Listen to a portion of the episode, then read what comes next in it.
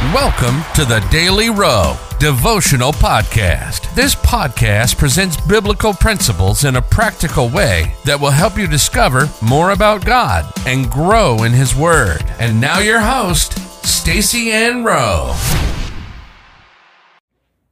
Welcome, friends, to another daily devotional. Today, we focus on the topic Arise and Go Back to the Father. The Bible verse comes to us from Luke 15, reading verses 17 to 18.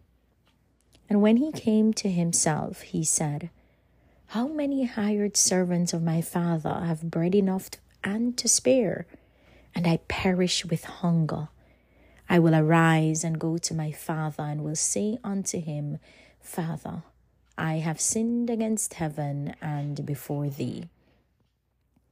When the prodigal son left his father's house, not only was he taking his inheritance with him, but he also decided to no longer abide by the principles and laws associated with living under his father's roof.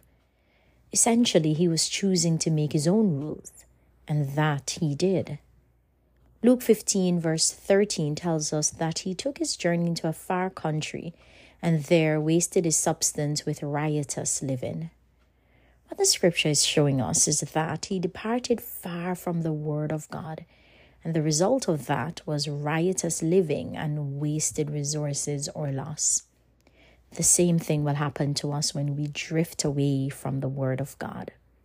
The prodigal son made a huge mistake, but made amends. After contemplating filling his belly with the husks that were eaten by the swine, the scripture said that he came to his senses.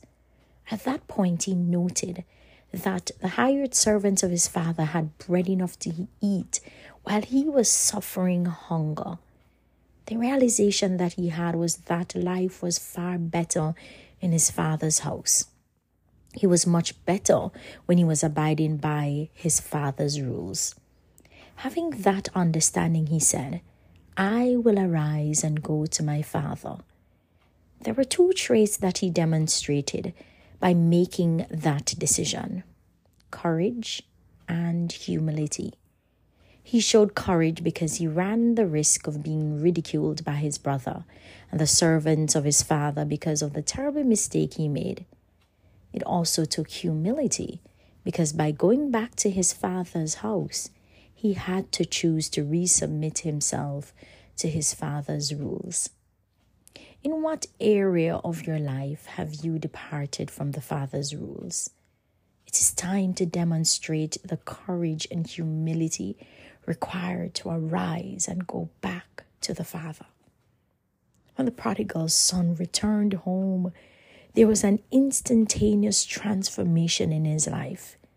In addition to making a feast for him, the father gave him the best robe and put a ring on his finger and shoes on his feet. When we go back to the Father, we can expect things to change.